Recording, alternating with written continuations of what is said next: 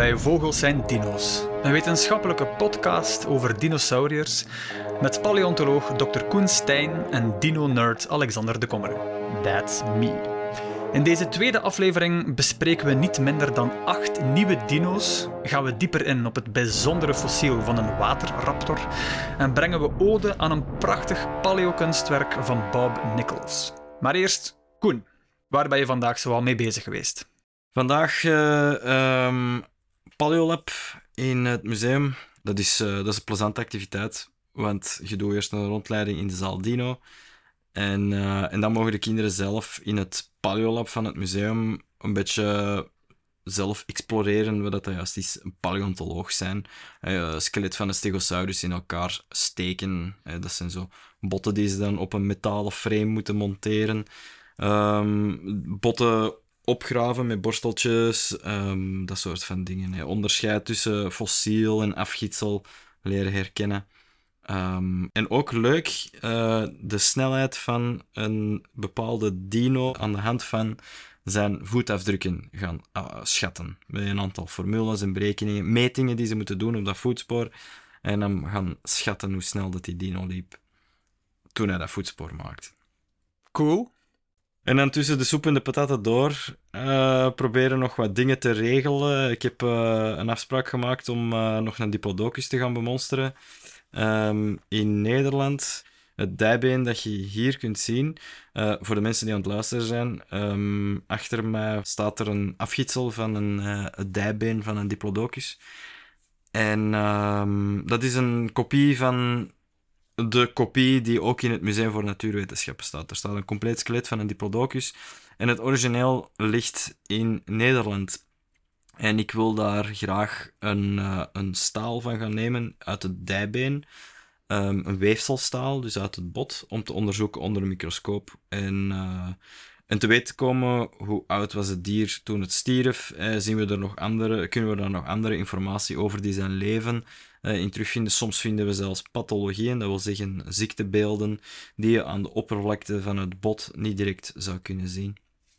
Dat is iets dat je alleen maar te weten komt door binnenin de botten dus te gaan kijken. Dus daarom dat we die stalen, we gaan een gat, eigenlijk een gat boren met een appelboor en daar zo'n klein cilinderke van weefsel uithalen. op zo'n gigantisch bot van een meter twintig lang. Ja, een cilinderke van anderhalve centimeter doormeter, dat valt nauwelijks op. En dat kun je nadien ook terug opvullen met, uh, met, met eender welk materiaal om het te doen lijken alsof dat die, ja, die kleine boring nooit gebeurd is. Maar de meerwaarde voor, voor de wetenschap is enorm. Dus je komt er enorm Dat is geen uh, blasfemie. Maar voor, voor, sommige, voor sommige curators helaas wel. um, wanneer dat je een nieuwe dino wilt publiceren, de regels zeggen je kan alleen maar een naam geven aan een nieuwe dinosoort als je een volwassen individu hebt. He, omdat ah. ja, bij een juveniel individu kunnen de kenmerken doorheen de groei, kunnen bepaalde anatomische kenmerken kunnen nog wel een beetje veranderen. Um, en daarom is het belangrijk dat je een beeld hebt dat, van hoe oud het dier was toen het stierf. Eh, pakweg eh, zitten we hier, hebben we hier te maken met hele, hele kleine volwassen dinootjes? Of zijn het gewoon jonge diertjes van een veel groter volwassen individu? En dat is belangrijk als je een naam wilt geven, natuurlijk. Cool, cool. Ja, dus uh, het, was, het was een gevulde dag. Um, ah ja, dat is een beetje misschien ik weet niet of ik dat mag zeggen, maar sowieso gaan die opnames gebeurd zijn voordat dit gemonteerd is. Uh, er gaan weer een Universiteit van Vlaanderen uh, college komen. Dat is een platform waar wetenschappers een bepaalde vraag op 10, 12 minuten proberen uit te spitten. Um, ik had een deelname met uh, Kan Jurassic Park al in het echt? En dan zijn we gaan kijken, wat heb je daarvoor nodig? Je kan dat vinden op Google. Um, er is ook een bijhorend artikel in Knak verschenen, um, waarin dat allemaal uitgelegd wordt. De topics zijn heel uiteenlopend. Deze keer uh, denk ik, we, moeten, we zijn nog een beetje aan het brainstormen over welk topic dat het juist gaat gaan. waarschijnlijk gaat het over de grote dino's eh, gaan. Ehm, ik heb het daar ook al over gehad op het Nerdland Festival uh, afgelopen zomer. Ehm, en dat, dat is goed ontvangen. Um, de, de zaal zat bomvol. Natuurlijk vooral kinderen uh, die hun ouders meesleurden. En uh, achteraf de zotste vragen gehad, zoals hoe hard stinkt een, een dino-kak. Zalig. Zo, dat soort, ja, dat soort van dingen. Ja, dat was heel fijn. Dus ik ga dat, dat thema van die grote dino's um, nog eens uh, recycleren. En ja, wetenschappers zijn luie mensen. Hè. Uh, ja, dat zou je kunnen zeggen, maar er zijn uh, tussen onze opname van de eerste aflevering en vandaag, 27 september, niet minder dan zeven nieuwe dinosaurussen beschreven. Ja, dat klopt wel. Hè. Mensen vragen me soms, um, ja, zijn er dan nog nieuwe dino's te ontdekken? Het antwoord is ja. Hè. Er valt nog enorm veel te ontdekken en ten eerste op te graven. Ten tweede, een, een boel van die dino's lag eigenlijk al ergens in een schuif stof te vergaren. Totdat iemand dan eindelijk uh, dat ding heeft aangepakt en gezegd van, ah ja, maar kijk, dat is eigenlijk iets nieuws. Dat is courant, dat is niet een unicum. Zeker en vast niet. Hè? Omdat we tijdens een opgraving we proberen mee te pakken wat dat we kunnen meepakken. Alles, je weet niet of dat je ooit nog terugkomt op die plek. Dus je gaat, wat dat mee te pakken valt, ga je gewoon meedoen. En eens terug in het laboratorium, ja, heb je sowieso je handen vol met soms één skelet. En dan komen die andere resten die je dan ook nog mee hebt, die komen niet altijd aan bod. En dan kan het zijn dat uh, 100 jaar na datum iemand die pakketten gaat openmaken, of als die al opengemaakt waren en die vondsten wel degelijk geprepareerd zijn, maar nooit deftig bestudeerd. Um, dat iemand zich daar eindelijk aanzet en zegt van, hey, dat is precies iets nieuw. Um, en dat is ook het mooie van, van uh, een beetje vrij door collecties te kunnen browsen als je wilt. Hè, alsof dat je door een platencollectie zou zitten browsen. Um, omdat je nooit compleet weet wat zit er hier nu juist in die collecties. Um, misschien moeten we er eens even over gaan, hè, over ja. die uh, zeven nieuwe. Als eerste op mijn lijst, Jacapil Kenya, Ken, oh, Kenyukura. Amai. Zelfs paleontologen hebben het soms moeilijk om namen uit te spreken. Dus Jacapil behoort tot de gepantserde dino's. Het is uh, een, uh, volgens de onderzoekers een Thyreophorus. En naar het Nederlands uh, vertaalt dat als uh, primitieve Thyreophora. En Thyreophora, dat zijn de, de gewapende dino's zoals Ankylosaurus en Stegosaurus. Um, ik denk vorig jaar hebben ze ons uit dezelfde regio, misschien zelfs dat het hetzelfde team was, dat weet ik meer van buiten, um, met een hele coole Stegoros uh. Dat is een, uh, een kleine... Ja, uh, het is zo precies een kruising tussen Ankylosaurier en Stegosaurier. Hij heeft de wervels van een Stegosaurier, zo heel langgerekte neurale uitsteeksels. Van bovenop die, van op die wervels. met dan van achter op zijn staart een, ja, een strijdbijl, bijna. Zo'n, echt een battle axe. En deze hier, die nieuwe Jacapil, um, wat betekent in het Pulcea uh, dat is de taal uh, uit die streek in uh, Argentinië.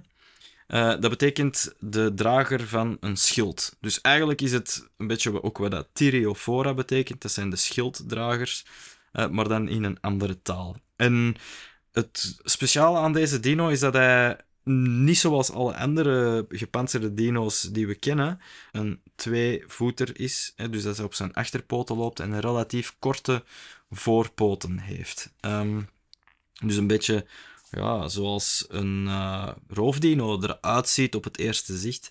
Uh, maar het is wel degelijk een planteneter. Um, hij heeft ook een. Uh, hij heeft dus van die osteodermen, zoals we die noemen, die, die botplaten in, in zijn huid, die in zijn huid gegroeid zijn. En een hele diepe onderkaak.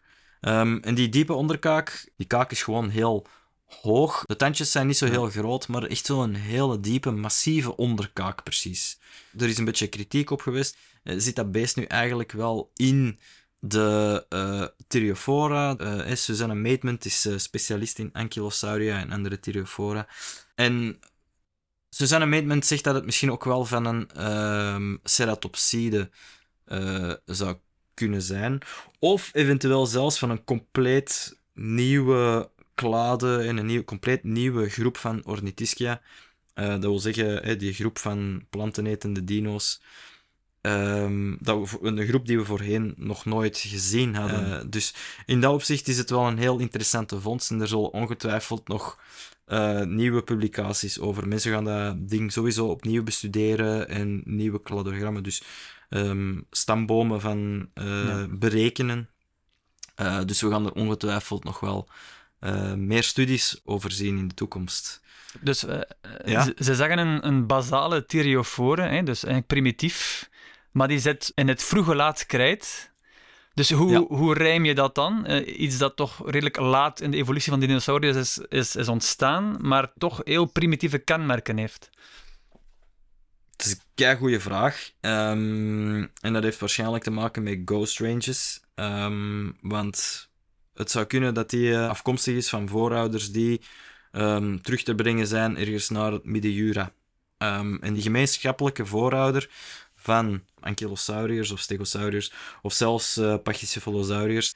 Daar zijn soorten uit ontstaan die uiteindelijk tot die verschillende um, specifieke groepen hebben geleid.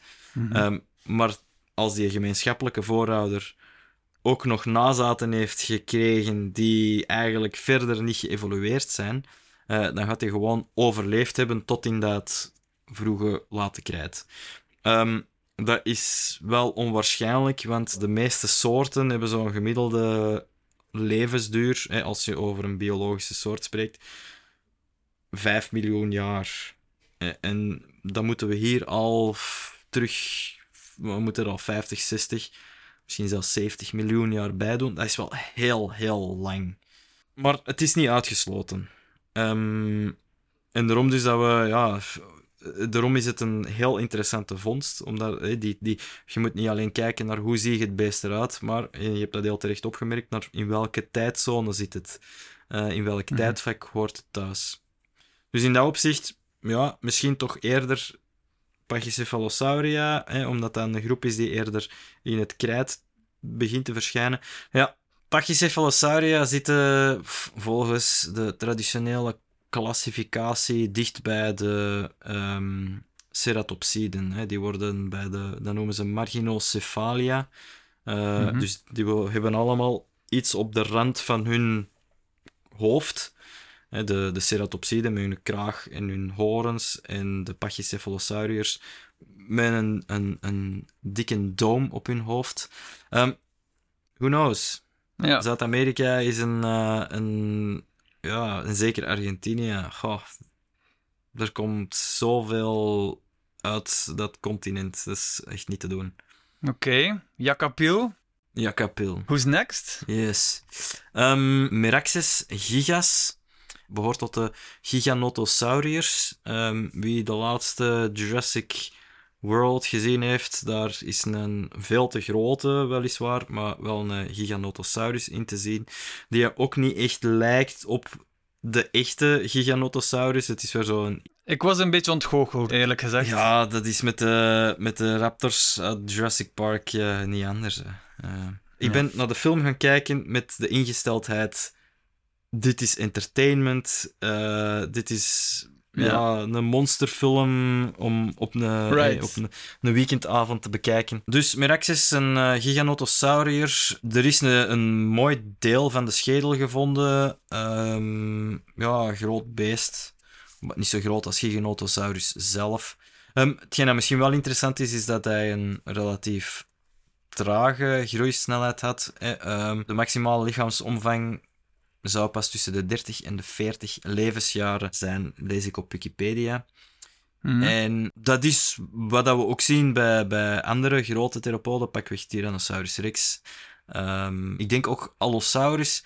De vraag is alleen, ja, hoe ligt dat groeipatroon? Bij Allosaurus gaat dat eerder traag en gestaag. Dus die blijft bijna heel zijn leven doorgroeien tot dan de maximale grootte bereikt is. Terwijl bij T-Rex heb je zo een boost in het begin van zijn leven, in zijn tienerjaren, en dan een, eh, een heel lang plateau. Dus dat hij heel snel tot zijn maximale grootte groeit. eh, en, en dan gewoon volwassen Op is. de Engelse Wikipedia zeggen ze dat Meraxes, die trouwens vernoemd is naar eh, een draak uit Ja, uit Song of Ice and Fire. Ja. dat die vermoedelijk 53 jaar oud was als die stierf. En daarmee een van de Mhm. Oudst geworden bekende niet-vogelachtige dino's was, ever. De oudste T-Rex qua levensjaren, dat is bij mij weten Sue en Trix in Nederland, die komt daar ook in de buurt, eh, rond de 30. Ehm, Ah, ja. En dat zijn best wel grote en mature ehm, dino's. En ja, 50 jaar is wel, dat is al een heel respectabele leeftijd voor zo'n grote vleeseter. Ja. Vooral ook omdat die zo'n heftig bestaan hadden. Hè. Al die skeletten van die grote vleeseters, en zeker T-Rex, eh, die zitten vol met pathologieën. eh, bijtsporen van andere rexen op, eh, op de schedels. En, en ook heel vaak gebroken andere botten in de staart of de ribben of noem maar op.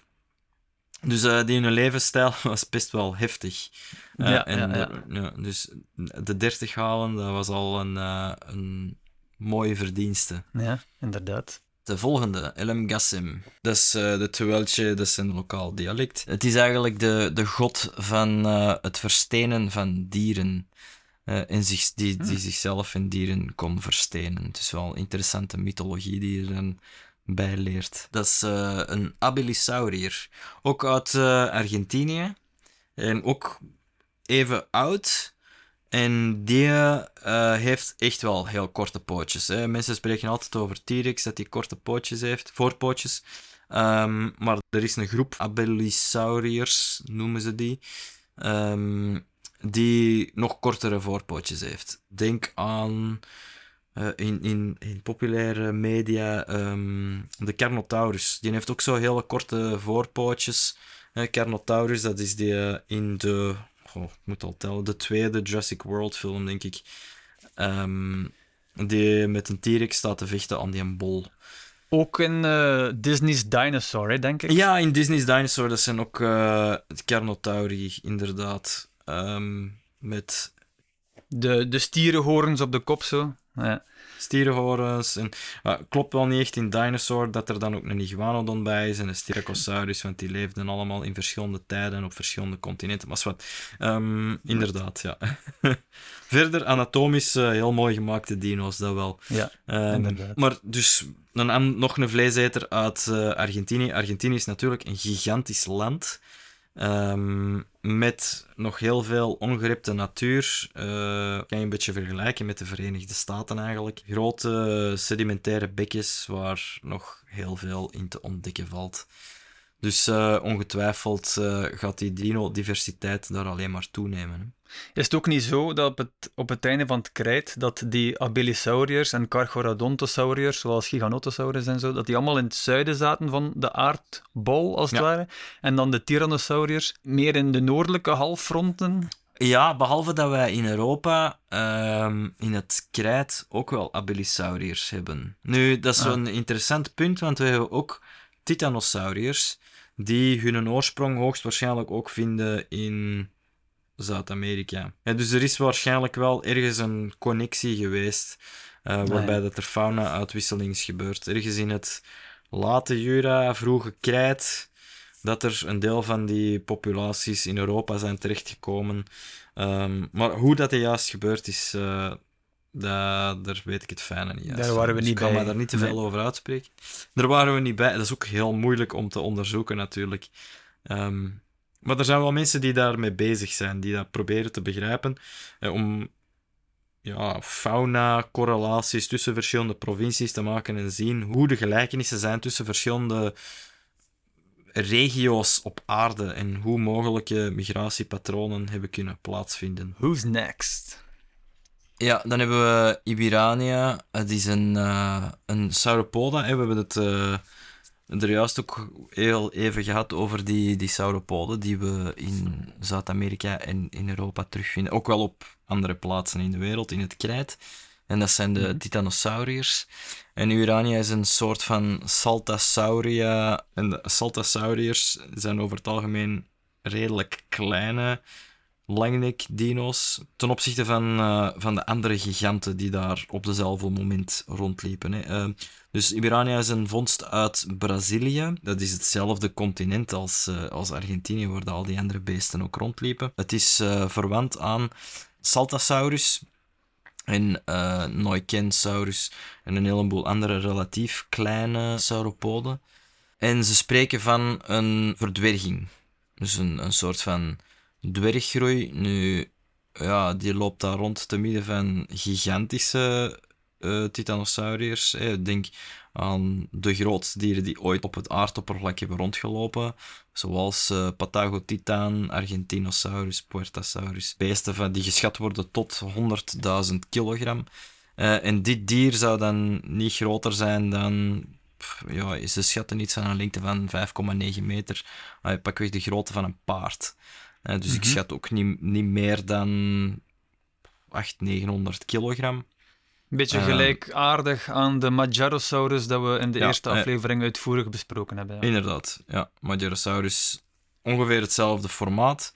Ehm, maar dan zonder die hele island setting. Ehm, dan, dat is natuurlijk... Dat maakt het heel moeilijk om zo'n dwerggroei te verklaren. Ehm, iets wat dat ik niet gelezen heb in die samenvatting is eh, ehm, dat je gewoon niche partitioning kunt hebben. Grote eh, langnekken uit het Jura van Noord-Amerika. Daar heb je hooggrazende... ah, grazende is eigenlijk een slecht woord, want gras was er nog niet in het Jura. Maar ehm hoog etende eh, langnekken en laag etende langnekken. En die aten dus verschillende dingen. En dat maakt dat zulke gigantische beesten naast elkaar konden leven in hetzelfde ecosysteem. En op dezelfde manier, dus als je grote langnekken hebt en kleine langnekken, ja, dan gaan die andere voedselbronnen aanspreken en, en dus naast elkaar kunnen overleven. Dat is een andere mogelijke verklaring. We zien dat trouwens ook ehm, in een meer recent geval van eilandverdwerging. Herten tijdens het Pleistoceen, op Kreta bijvoorbeeld, zijn er eh, verschillende, zogezegd, dwergsoorten. Maar ik denk dat het kleinste, ehm, als ik mij niet vergis, het formaat heeft van middelmaat tot grote hond.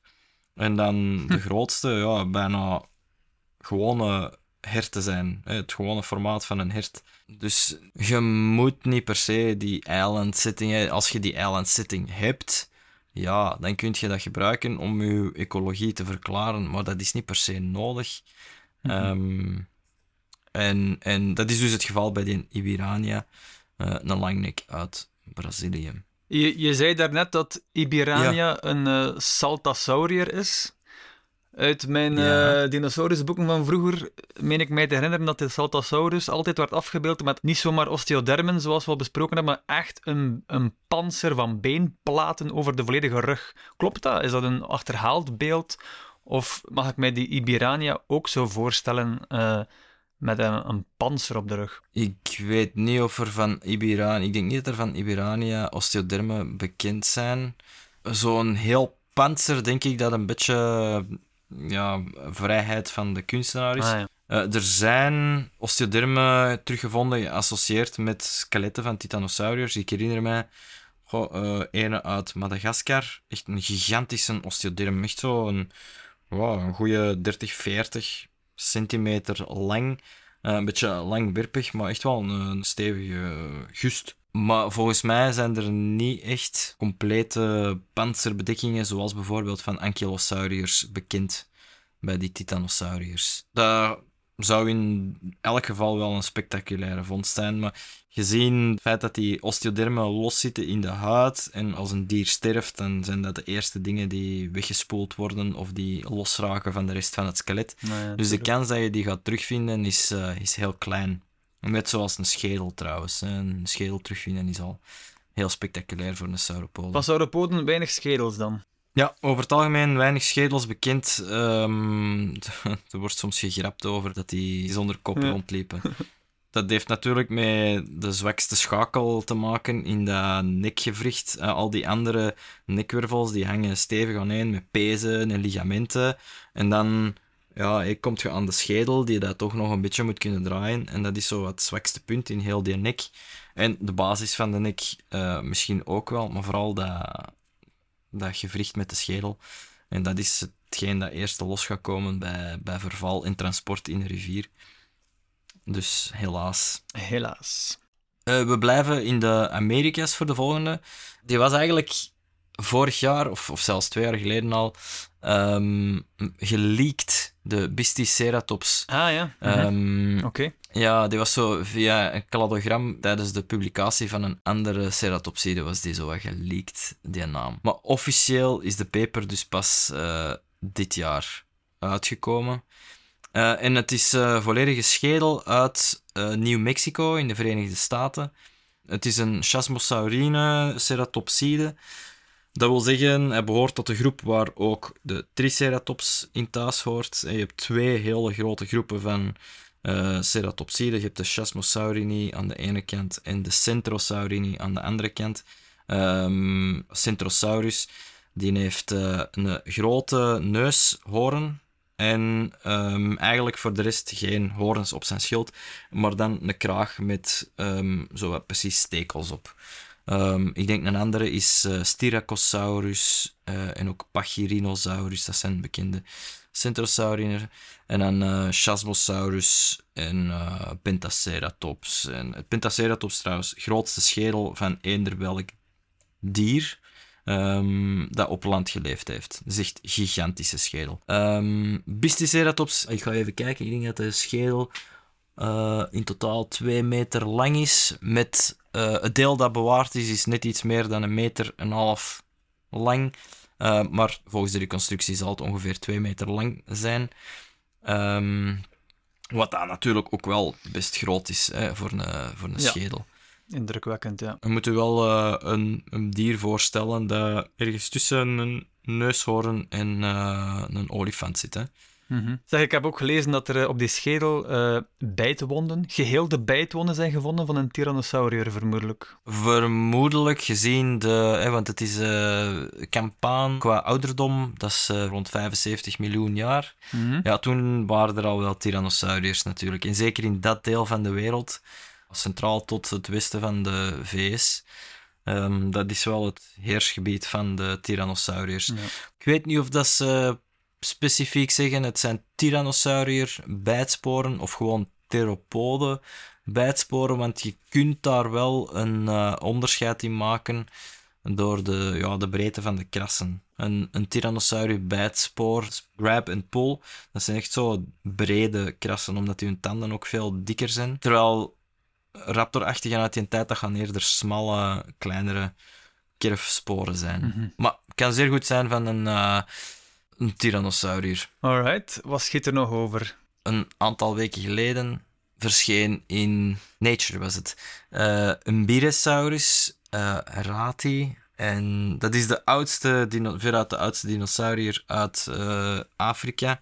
Eh, en behoort wel bij de oudere dinosauriërs court. We spreken over meer dan 220, 230 miljoen jaar geleden, ongetwijfeld. Ja, ja, ja, het late trias, maar toch al wel zo eh, meer naar het begin van de late trias dan eh, naar het einde van het late trias. Hè. Eh, een dino dat sommige mensen wel kennen, dat is Plateosaurus. Plateosaurus zit eerder aan het einde van de late trias, rond 210 miljoen jaar geleden. En deze zit nog eens 20 miljoen jaar ervoor of zo. Ja.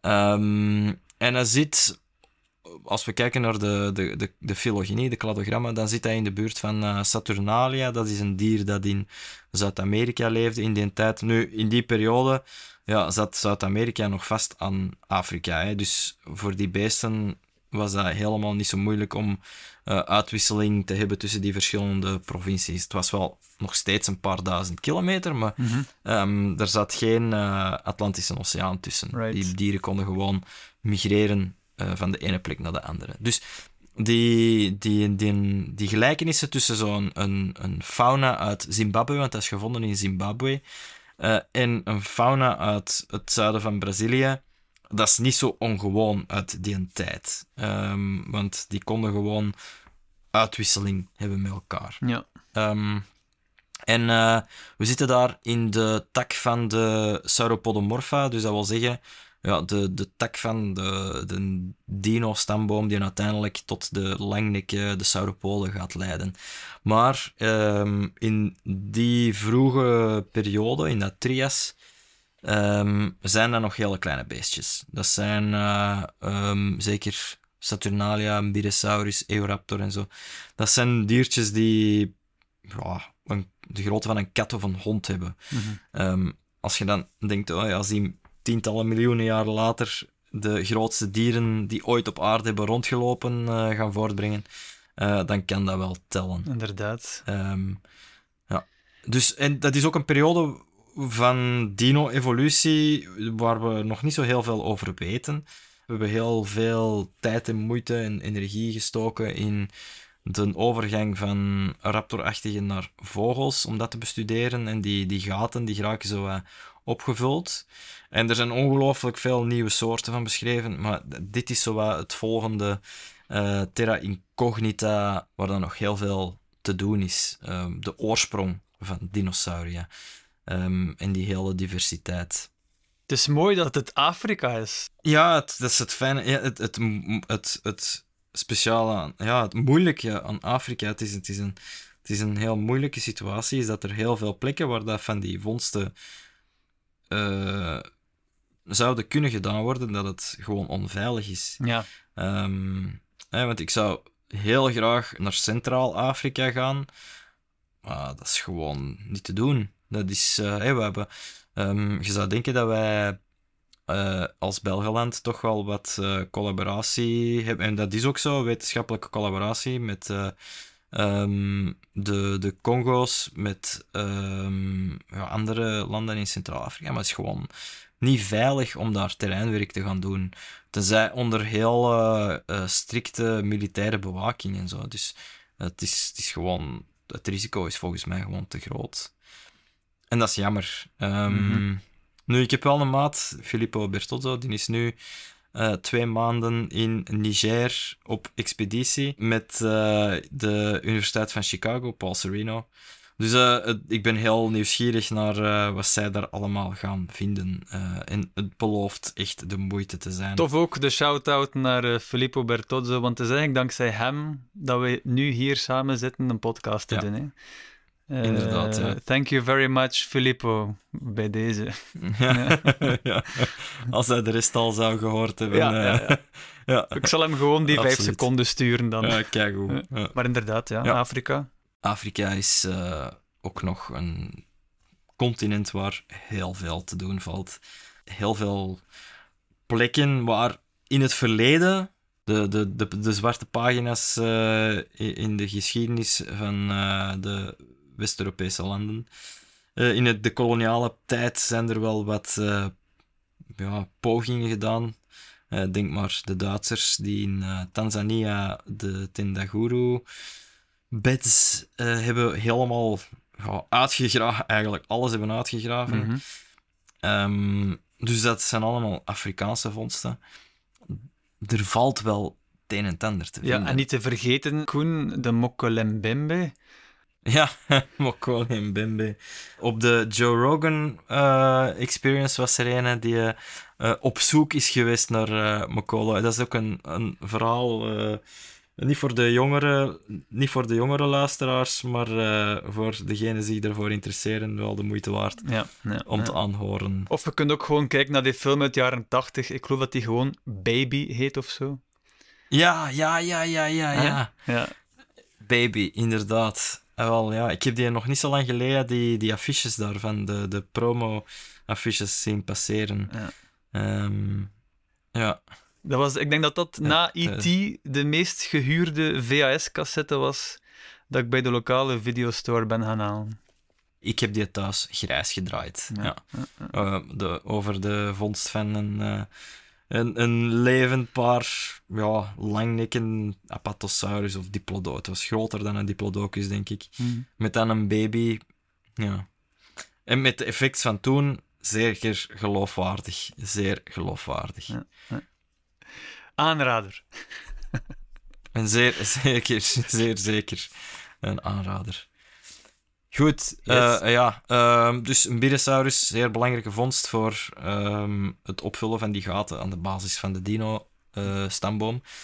en eh, om af te sluiten in Europa, ehm Tubingosaurus. Ja, Tubingosaurus is ook weer zo een vondst eh, die eigenlijk al 100 jaar eh, stof lag te vergaren, want het is eh, opgegraven nabij Trossingen in Duitsland door Friedrich von Huene rond 1920. En ehm, toen was dat allemaal, of ja, toen werd dat allemaal toegeschreven aan gewoon Plateosaurus. En er is al wel gespeculeerd door andere onderzoekers, bijvoorbeeld Peter Galton, eh, had al eh, gezegd van ja, dat is toch een andere soort. Ehm, en dan uiteindelijk ehm, heeft een student van eh, Ingemar Werneburg, waar ik ooit nog een kantoor mee heb gedeeld, in Berlijn, ehm, heeft hij eh, een grondige herstudie gedaan van dat gedeeltelijk skelet, want het, is eigenlijk, het zijn de heupen en wat staartwervels en ik denk ook eh, wat delen van de achterpoten. Ehm, die hebben dat herbestudeerd, in een filogenetische analyse ehm, gestoken. En daar is uitgekomen dat het misschien zelfs dichter bij de sauropoda ligt. Hè, want ze reconstrueren het dier als lopende op vier poten. Iets wat dat Plateosaurus bijvoorbeeld niet kon. Mhm. Ehm, dus dat hij dichter bij de sauropoda ligt. En dat is zeker niet eh, absurd of zeker niet raar, want we vinden op allerlei andere plaatsen eh, in de wereld waar lagen uit van, van die ouderdom, hè, rond 210 miljoen jaar geleden, Mhm. eh, waar dat die lagen voorkomen, eh, vinden we ook grote ehm, ja, overgangsvormen. In het verleden heette dat de prosauropoden. Ehm, dat is nu niet meer één eh, groep, maar dat zijn zo allemaal aparte vertakkingen op die stamboom. En dat zijn allemaal op hun achterpoten lopende voorlopers van de sauropoden. Maar die vormen die zo dichter bij de sauropoden zitten, die lijken nog wel op die, die pro-sauropoden, maar ze zijn veel groter, veel massiever. Eh, en ze lijken toch al wel verplicht te worden door hun grootte om op vier poten rond te lopen. En deze, de Tubingosaurus, was ook echt al de grote. Een grote, ja, niet zo heel veel groter dan een gemiddelde Plateosaurus. Ehm, maar hij heeft wel die anatomie van die, van die grotere beesten. Ik denk totale lengte geschat op een 8 meter of zo, 7, 8 meter. Ja. Mhm. Geen een dwerg. Nee, ze- geen een dwerg, zeker niet voor zijn tijd. En leefde die samen met de Plateosaurus? Of... Ja, zeker Ah, wel, ja. zeker wel. Ze zijn in dezelfde groeven ontdekt. hè. Ehm, dat, is, oh ja, dat is ook niet abnormaal ehm, dat die dieren op dezelfde plaats, op dezelfde tijd leefden. De diversiteit van een bepaalde leefomgeving is natuurlijk veel groter dan wat dat je in het fossiele bestand gaat terugvinden. Mhm. Ehm, als wij binnen 10 miljoen jaar gaan kijken in gesteenten die afgezet zijn in riviervlaktes van de Serengeti, gaat dat ook maar een fractie zijn van de dieren die daar vandaag leven. Ja, dat is waar, ja. Ehm. Want er zijn... Allee, eh, dat gaat over generaties op generaties. Miljoenen en miljoenen en miljoenen gnoes die de afgelopen honderd jaar over Ja. vlakte dreunen. Hoeveel skeletten raken er gefossiliseerd in dat ruw, ruig eh, landschap? Ik durf het niet zeggen, maar een, een procentje. Inderdaad. En het gaan dan vooral de beesten zijn die heel veel voorkomen, zoals gezegd, genoes, maar zeldzame antilopen en zo. Ja, Mhm. die kans dat die, de kans dat daar fossielen van gaan gevormd worden is veel kleiner dan dieren die veel meer voorkomen. En dan, eh, al, om af te sluiten, wou ik het eh, heel kort hebben over die eh, Spinosaurus. Yes. Die heeft geen naam gekregen. Ik vind dat, dat, dat siert de onderzoekers wel, want maar al te vaak willen onderzoekers een nieuwe naam publiceren op basis van nieuwe vondsten. En ehm, in het verleden gebeurde dat soms al op basis van een enkele tand of een enkel eh teenkootje. Eh, ja, dat is natuurlijk uh, totaal zinloos. Want je hebt geen diagnostische informatie. Je hebt niet de kenmerken waarmee dat je kunt zeggen specifiek, ja, dat zijn alle kenmerken, als we die gaan vergelijken met een andere dinosoort, die deze dino onderscheiden van alle andere. Ja, als je alleen een tand hebt, uh, zijn er niet veel kenmerken om te vergelijken. En die gaan heel hard uh, gelijken op, op andere dino's. Hè. Dus ze hebben geen nieuwe naam gegeven, maar um, het is waarschijnlijk wel iets nieuws. Uh, een gigantische Spinosaurier. Um, de botten zijn echt uh, huge. Komt in de buurt qua formaat van, van de Spinosaurus uit, uit Noord-Afrika.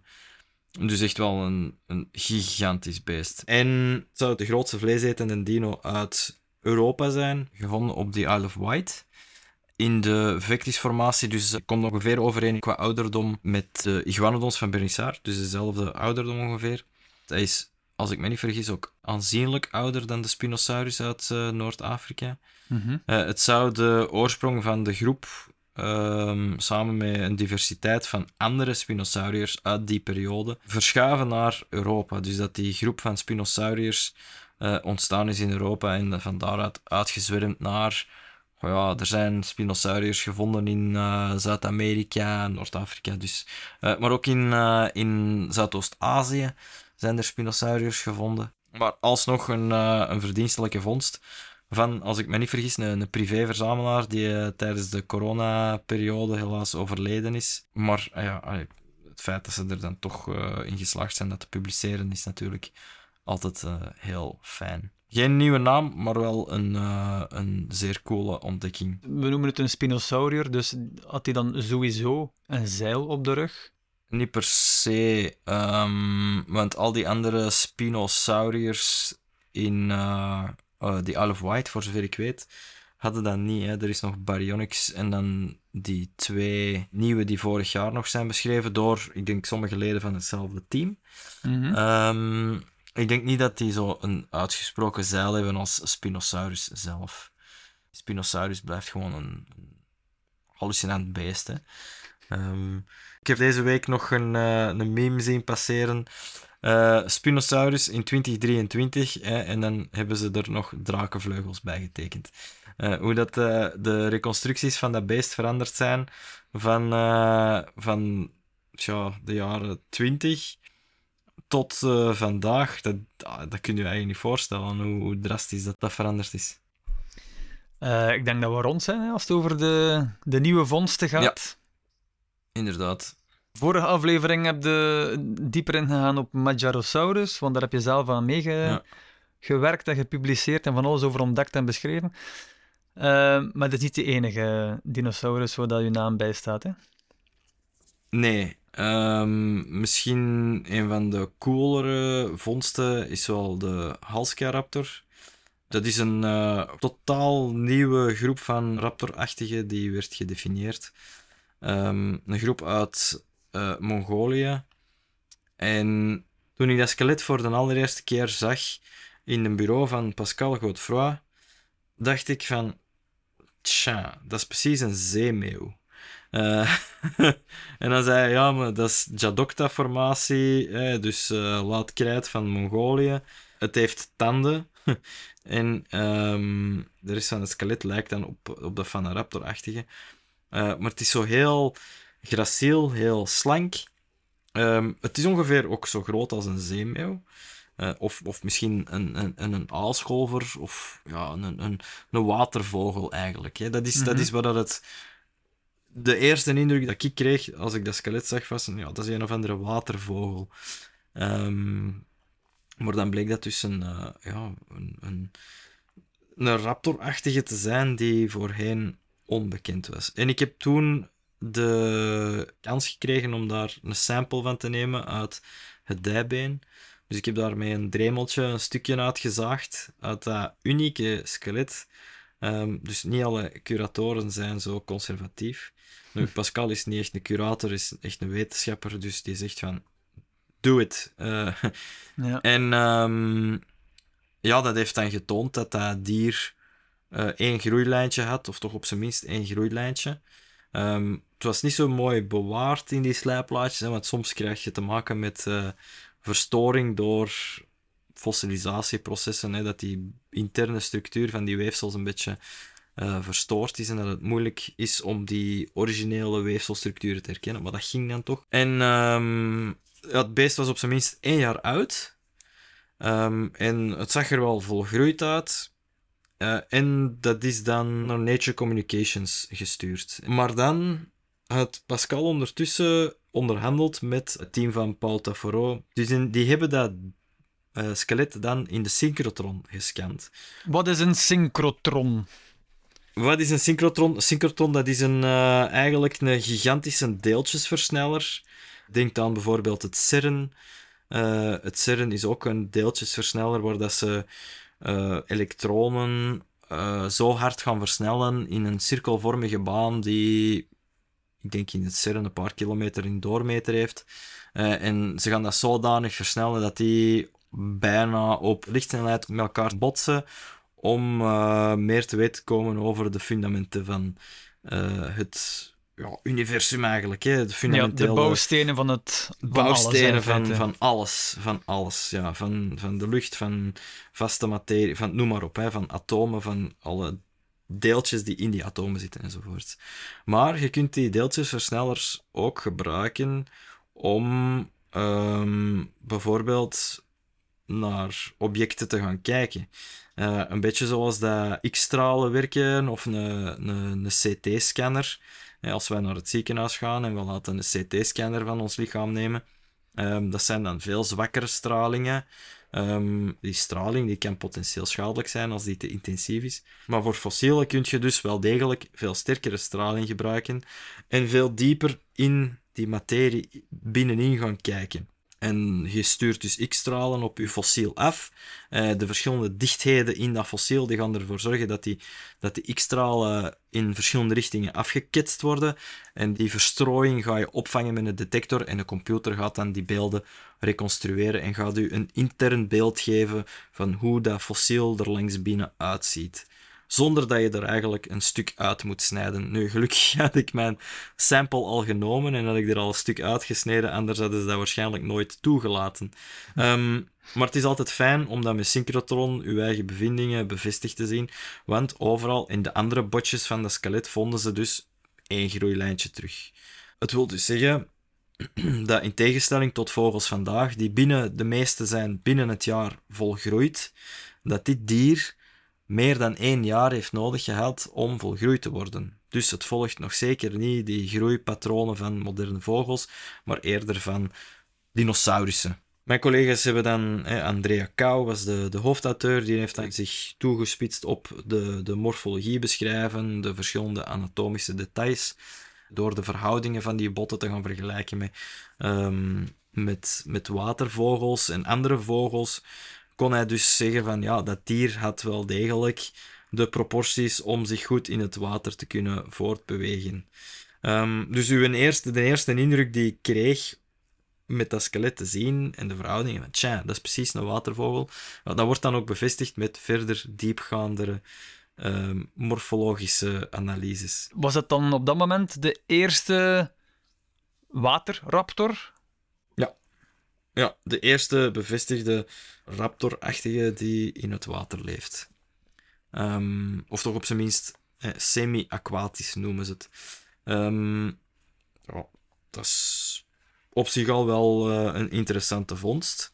En dan in Polen zijn er een aantal um, belangrijke collecties uit uh, Mongolië, die, die stammen uit de periode van de, de Pools-Mongoolse uh, Joint Expeditions. Um, en daar deden een aantal wetenschappers aan mee. Eén daarvan is uh, Halska Osmolska, eh, naar wie de Halska Raptor genoemd is.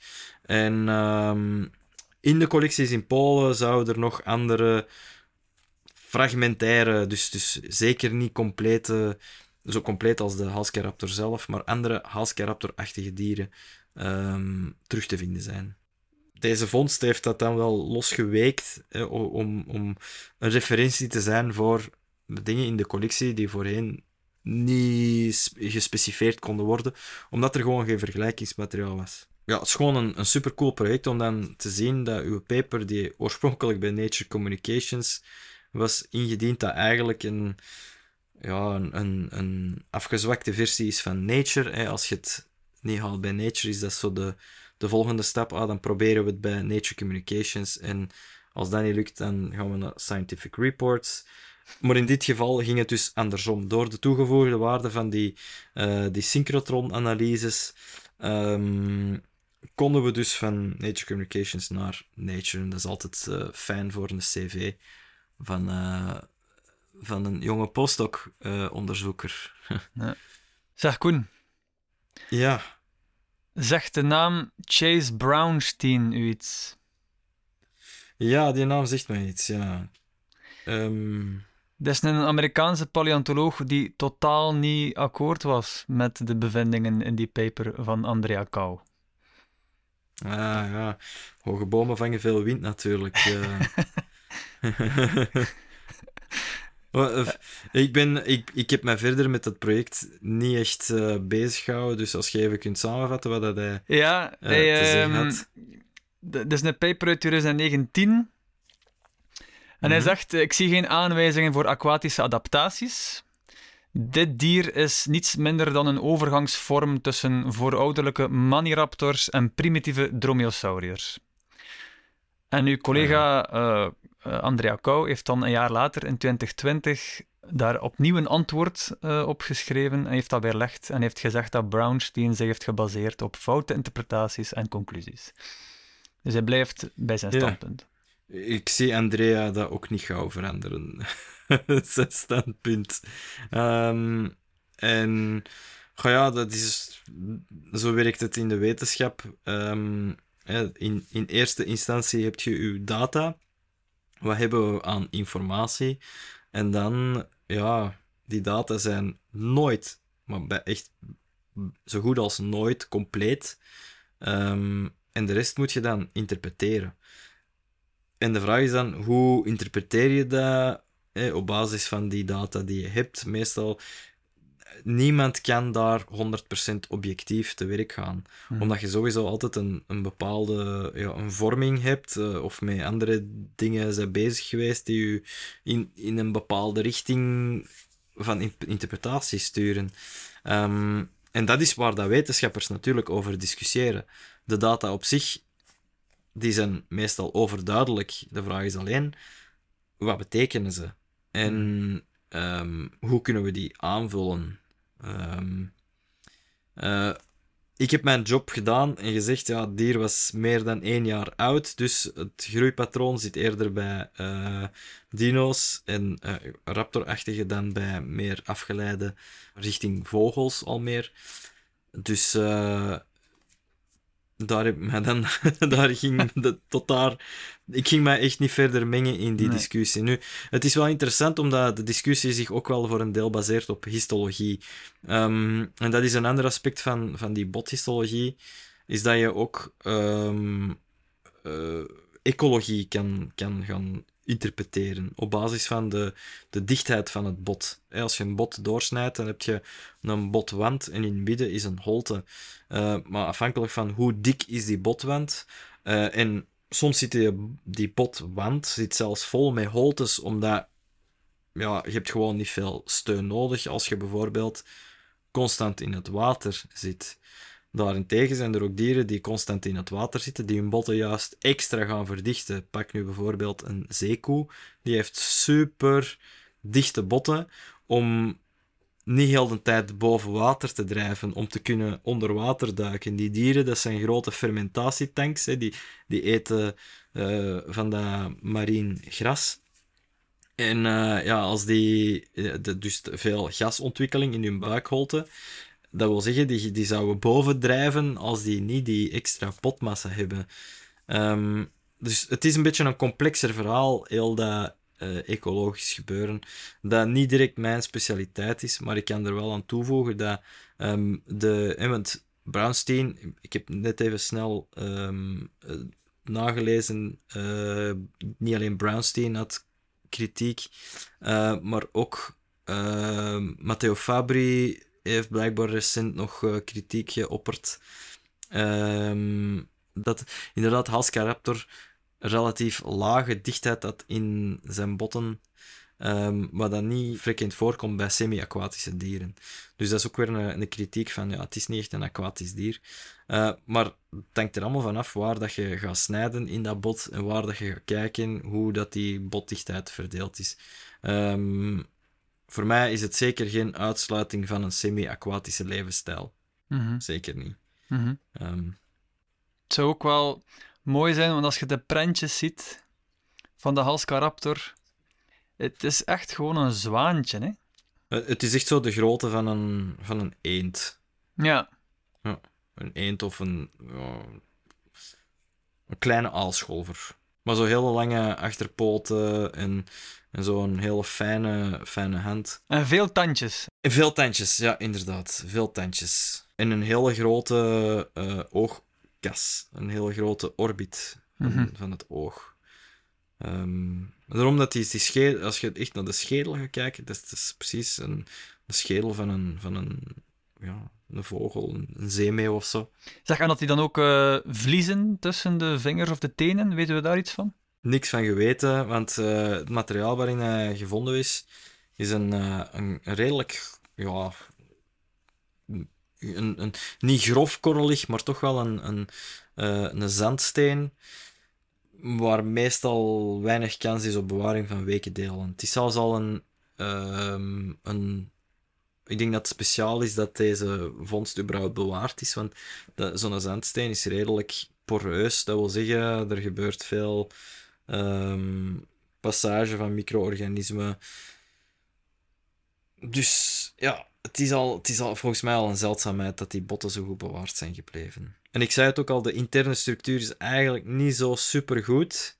Ehm hè, dat, dat noemen ze het diagenetische proces. Het proces waarbij dat de materie in steen verandert door mineralen, kristallen die in de poriën beginnen te groeien en zo. Ehm, er gebeurt ook oplossing van, van bepaalde mineralen.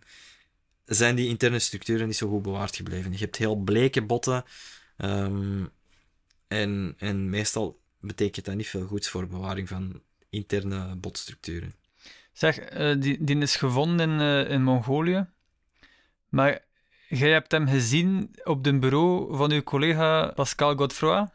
Ja, dat is een. eh, goh, dat, er hangt nog een heel eh, een staartje aan. Hè, want de complete naam is Halscaraptor esquiei.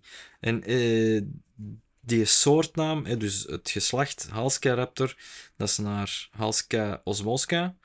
Ehm, die, ik denk toen net overleden was, als ik me niet vergis. En eh Esquier, de soortnaam, duidt op de privéhandelaar die hem zogezegd gered heeft van eh, een, een, een privécollectie. En François Esquier is een Franse fossiele handelaar ehm, die wel meerdere fossielen uit Mongolië in zijn collectie had. En ehm, fossielen uit Mongolië zijn zeer sterk beschermd. Ehm, je mag daar niks exporteren. Ehm, alles wat daar opgegraven wordt is eigendom van de staat en blijft ook eigendom van de staat. Dat is een wet die al redelijk lang in voegen is. Eh, maar toch gebeuren er dus nog altijd eh, illegale opgravingen. En dat is dus ook gebeurd met eh Halscaraptor. Die is in het illegale circuit terechtgekomen. En ehm, in 2011 denk ik dat hij te zien was in, in München op een fossiele beurs. En daar zou, eh, als ik me niet vergis, hem gekocht hebben en, eh, en dan via Pascal, die een overeenkomst had en heeft nog steeds met eh, de Mongoolse Academie voor de Wetenschap om eigenlijk een, een, ja, een, een, een teruggeefluik te zijn, een anoniem teruggeefluik van fossielen naar Mongolië. Dus dat er geen consequenties zijn voor de anonieme schenker die het fossiel dan bij ons in het museum eh, schenkt. Eh, met de bedoeling dat die dan terugkeren naar Mongolië. En ehm, met dan de overeenkomst dat het museum, of de- of de wetenschappers van het museum liever, eh, die vondsten mogen bestuderen. Ehm, we hebben daar zo nogal uh, vondsten beschreven. Ik denk dat die ook uh, gepubliceerd zijn, of toch op zijn minst één vondst van een baby, een baby Saurolophus, als ik me niet vergis, waar dat ik ook de histologie heb van mogen doen. Uh, en op dezelfde manier is dat met de Halscaraptor gebeurd. Ja, je zou, je zou het bijna een, een, een ja, ik vind het woord witwaspraktijk sterk overdreven, maar het, het is toch ergens een, een een manier voor mensen om, als ze tot inzicht zijn gekomen dat het eigenlijk uh, niet correct is om, uh, om die, die illegale fossielen om die, die in hun privécollectie te houden, dat ze dan toch nog een kans krijgen om zonder consequenties die fossielen uh, terug te schenken. Mooi. Want er zijn al gevallen van mensen die fossielen uit Mongolië proberen te veilen, te verkopen, die opgepakt zijn en uh, daarvoor in de gevangenis zijn gestoken. Um, dus dat er wel internationaal gevolg wordt gegeven aan die wetgeving. Um, en ja. dat zijn een paar voorvallen, denk ik, die, die wel aanleiding hebben gegeven aan menig privéverzamelaar of privéhandelaar om, uh, om toch eens twee keer na te denken over hun acties. Want dit soort van fondsen, dat, dat, is, dat is uniek. Hè? Mhm. Ehm, dat, had verloren, dat, was, dat was gewoon verloren geweest voor de wetenschap. Daar hadden we nooit iets van geweten, moest dat in een, in een privécollectie zijn terechtgekomen. Dus dat wordt internationaal bejubeld, die Mongoolse wet? In Mongolië is daar zeker geen unicum. Um, Brazilië en Argentinië en een heleboel landen in Zuid-Amerika, ook China, um, hebben dergelijke wetgeving. die heel strikt zijn niks mag het land verlaten. Alles is eigendom van de staat. En mhm. dat is een natuurhistorisch erfgoed en dat wordt sterk beschermd. Um, en in vele andere, bijvoorbeeld westerse landen, is dat onbestaande. Hoe zit het bij ons? Als je bij ons uh, een fossiel uit de grond haalt? Ja, dat hangt een beetje vanaf uh, van uh, wat voor fossiel. Als er een mammoet uit de grond wordt gehaald, is er natuurlijk heel veel belangstelling voor. En zal er wel getracht worden een overeenkomst te treffen met de vinder om dat te schenken aan, uh, aan wetenschappelijke instellingen. Uh, maar in principe, als dat op zijn privédomein gevonden wordt, ja, mag die dat bijhouden. Hè. Mm -hmm. um, dat, is, dat moet de vinder natuurlijk zelf weten. Um, uh, ja. Er geldt niet echt een bescherming. Op dezelfde manier, ik was betrokken bij een opgraving in, in Deurne tijdens de volle corona, dus ik was heel blij dat ik nog eens buiten mocht. Ja. Uh, in Deurne waren ze toen bezig met het graven van de nieuwe parkeergarage van um, ehm, AZ Monica. En uh, ja, dat is een put van 5 meter, 5, 6 meter diep. En dan kom je op lagen waarin dat heel veel walvis-skeletten terug te vinden zijn. En effectief, in die put zijn, ik denk, drie zo goed als volledige walvis-skeletten met uh, schedel gevonden. Ja, voor hetzelfde geld zegt die aannemer, we hebben daar nu geen tijd voor, hopla, bulldozer erover. En gedaan, hè. En uh, dan moeten wij niet hier een paar dagen onze, onze werf stilleggen en kunnen wij gewoon verder werken. Maar die aannemer die had wel uh, de reflex om uh, Mark Bosselaars, dat is de, de man van de walvissen in Antwerpen, om die te contacteren. En die heeft dan een paar mensen bij getrommeld om een noodopgraving te doen. En dankzij die actie zijn die stukken dus bewaard voor de wetenschap. En dat is natuurlijk heel fijn. Mooi. En hoe oud was die walvis? Of hoeveel jaar geleden leefde die? Goh, uh, die zijn... Uh, oh, Pliocene, denk ik. Rond de 8, 9 miljoen jaar. Zoiets. Mooi. Dus dat is... Uh, ja, dat, is natuurlijk, dat zijn natuurlijk geen dino's. Maar nee, nee. Toch, nog altijd, toch nog altijd wel cool uh, dat we die hier, eh, hier in Vlaanderen kunnen terugvinden. Ja. En daar lag dus een zeetje uh, eh, 9 miljoen jaar geleden, waar nu de Noordzee, ja, dat was Noordzee. Hè? Dat was allemaal deel van de Noordzee. En uh, dat is pas later beginnen verlanden allemaal. Mm -hmm. ja. Heel die wetgeving en zo de, de fijne lijn tussen legaal fossielen verhandelen en, en wat is waardevol voor de wetenschap, dat is een hele moeilijke oefening. want hoe bepaalt je wat de waarde is van een fossiel voor de wetenschap? Um, Er zijn skeletten van, van Triceratops, die zien er spectaculair uit en dat is wauw, een hele show. maar die hebben ons eigenlijk niet veel nieuws te leren, wetenschappelijk gezien. Zeker buiten hun uh, stratigrafische context, hè, van uh, alle details van de vindplaats en hoe lag dat skelet. En... Ja, als je dat, alleen puur dat skelet hebt dat, dat geveld wordt, heeft dat weinig toegevoegde waarde op wetenschappelijk niveau. Maar van Halskaraptor is er maar eentje nu. Inderdaad.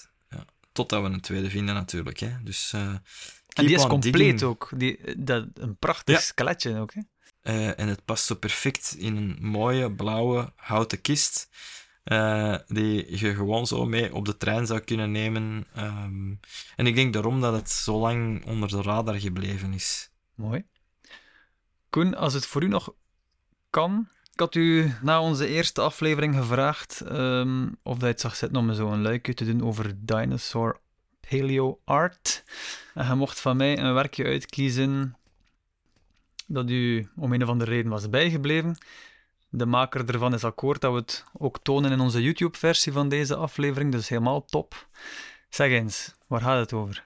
Ja, dat is uh, een werk door uh, Bob Nichols. En uh, het is een uh, Sauroposeidon. Dat is een, ja, zo'n gigantische sauropode. Het is vroeg krijt uit Noord-Amerika en ongeveer 110 miljoen jaar oud. Maar dit beeld van die Sauroposeidon is um, speciaal omdat hij in het midden van een grote vlakte staat en er slaat eigenlijk een bliksem in op die dino. Wat natuurlijk, ja, dat zijn gigantische beesten. Een bliksem zoekt het hoogste punt. Het is niet onwaarschijnlijk dat zoiets ooit heeft plaatsgevonden. Dat zo'n gigantische lange dino in een onweer gewoon een gigantische bliksemafleider wordt. Um, dus het, dat beeld, dat is maar... Ja, eh, inderdaad, ja, dat moet toch... Eh, die beesten leefden dan ook vooral op, uh, op grote vlaktes. Als er dan een storm is en... Ja, bliksem is van allen tijden. Maar ja, denk je dat zo'n blikseminslag fataal was voor de Sauroposeidon? Ah, zeker. Zeker. Ja. Dat is, dat is zo'n hoeveelheid energie en dan recht op je brein. dat... Ja. Enfin, ik, ja. Ik denk niet dat de kans groot is dat een dier dat overleeft. Er zijn trouwens, um, enfin, het is wel een beetje speculatie, een kudde van rendieren die door een bliksem paf ineens uh, dood is neergevallen. En die stonden in water dan of zo? Of, ja, of. Die, vochtig gras of uh, dicht bij elkaar, dat, uh, dat die energie gewoon verspreid wordt over al die dieren. En, allemaal dood. Allemaal dood. Damn nature, you scary. Ja, altijd, uh, altijd dekking zoeken of beschutting zoeken. Wel is niet onder een, een, een boom. Als er een tak afbreekt, dan zijn ze nog altijd gezien. Um, maar toch ergens mm -hmm. onder een, een afdak. De Sauroposeidon wordt ook uh, qua hoogte geschat op 18 meter hoog. Ja, dat is een flatgebouw. Hè. Dat, is, dat is enorm. Ongelooflijk. Um, alleen al om u in te beelden wat voor uh, een bloeddruk, dat op die, een druk dat op die zijn hart moet gestaan hebben om, om die vloeistofkolom tot in die zijn hersenen te pompen. Want die hersenen die hebben ook zuurstof en voedingsstoffen nodig. Ja, dat moet wel daarboven geraken. En, en dat is een formule uit de fysica, dat leerde in het middelbaar. Um, uh, P, eh, de druk is uh, rho maal H maal G. Dat is de, de dichtheid van de vloeistof maal de hoogte van de vloeistofkolom maal de valversnelling. Waarschijnlijk is er ergens nog een complexere formule dan dat.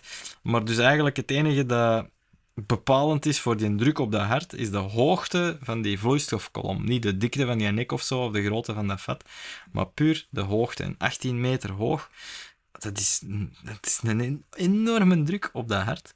Um, en dat is iets waar de paleontologen zich natuurlijk ook heel veel vragen over stellen. En we waren daar uh, oplossingen voor. En dat is mede ook wat dat die langnek-dino's zo boeiend maakt. Um, mm -hmm. Hoe overkom je al die fysische problemen om tot dat formaat te, te geraken?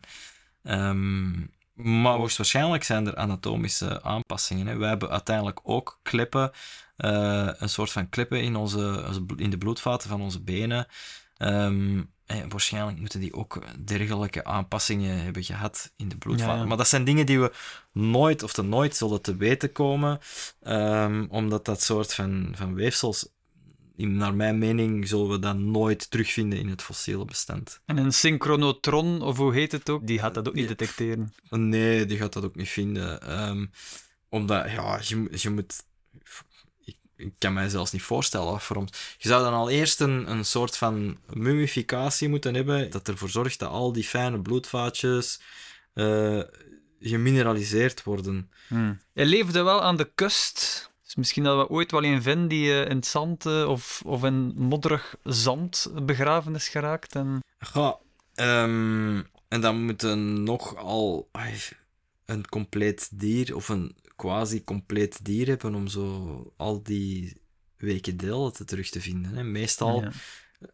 zo'n groot dier tegen dat dat volledig bedekt is, om dan in zijn geheel te fossiliseren, zijn er al aaseters met stukken poot aan de haal of andere hoppen die eruit Ja. zijn geschoten. Het is gewoon veel te groot om in één keer in zijn geheel volledig te fossiliseren. En dat is ook zo met die allergrootste, dat zijn dan eh, latere ehm titanosauriërs. Daar zijn ledematen, of zelfs delen van ledematen van bekend. Puertasaurus is gebaseerd op één wervel. Ehm, en dat wel een wervel van pff, ja, enorme proporties, twee meter breed of zo. Maar dat is het dan ook. Ja. Ehm, daarom dat, dat, dat, dat die een Patagotitan Majorum, die ook een aantal jaar geleden zo'n beetje werd gebombardeerd als de grootste ooit, wat dat niet klopt, want Argentinosaurus en Portasaurus waren duidelijk groter. Maar het is wel de meest complete. Ehm, het er is echt een, een, een heel compleet skelet van teruggevonden. Eh, en dat is uitzonderlijk voor zo'n gigant. Met schedel en al.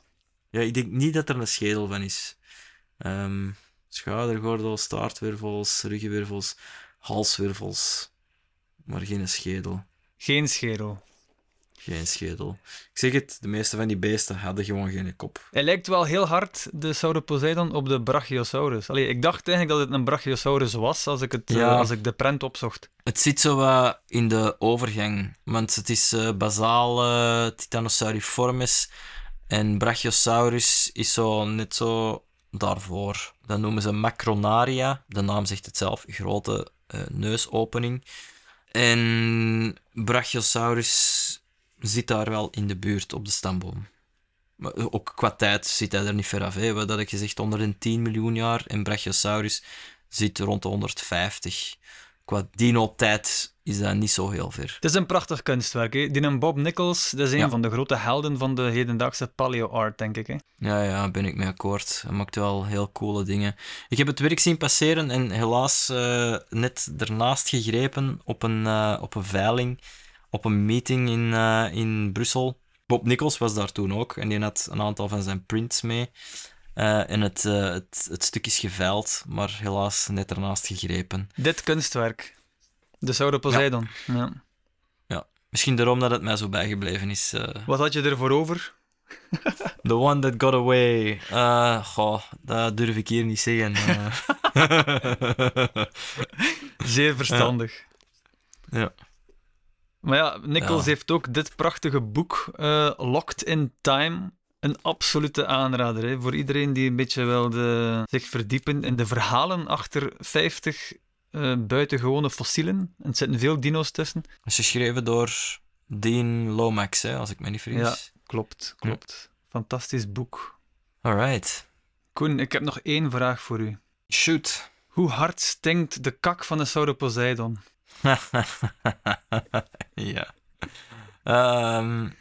Goh, ik denk sowieso van de planteneters, dus in dit geval de Sauroposeidon, dat gaat aanzienlijk minder zijn dan van een vleeseter. Ah ja.